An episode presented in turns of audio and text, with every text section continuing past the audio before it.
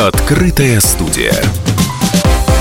На прошедшей онлайн-конференции «Туризм сегодня» спикеры обсуждали вызовы и возможности, стоящие сейчас перед туристическим бизнесом, а также самые популярные маршруты отдыха для россиян этим летом.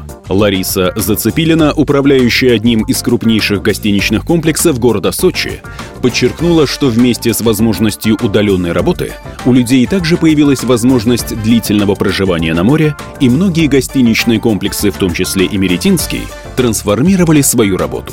Полностью оснастили апартаменты для длительного проживания. Полный набор мебели, бытовой техники, услуг именно для проживания долгое время. Были созданы четыре отдельных ресепшн в каждом квартале. Была организована служба по работе с гостями. Был построен отдельный пляжный клуб. К сожалению, у нашего отеля нет прямого выхода к морю, так как мы находимся около марины. Поэтому это был вот отдельный проект, который был реализован. Создание детских комнат подростковых комнат, строительство дополнительных детских площадок, обеспечение подогрева нескольких бассейнов круглогодичного.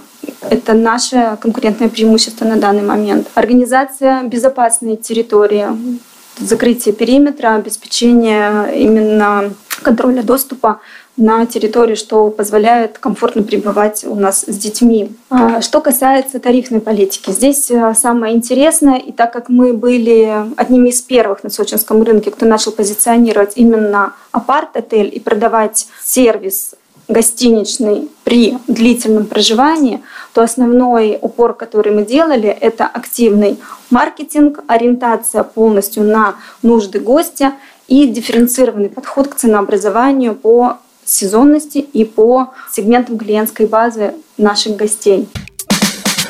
Открытая студия.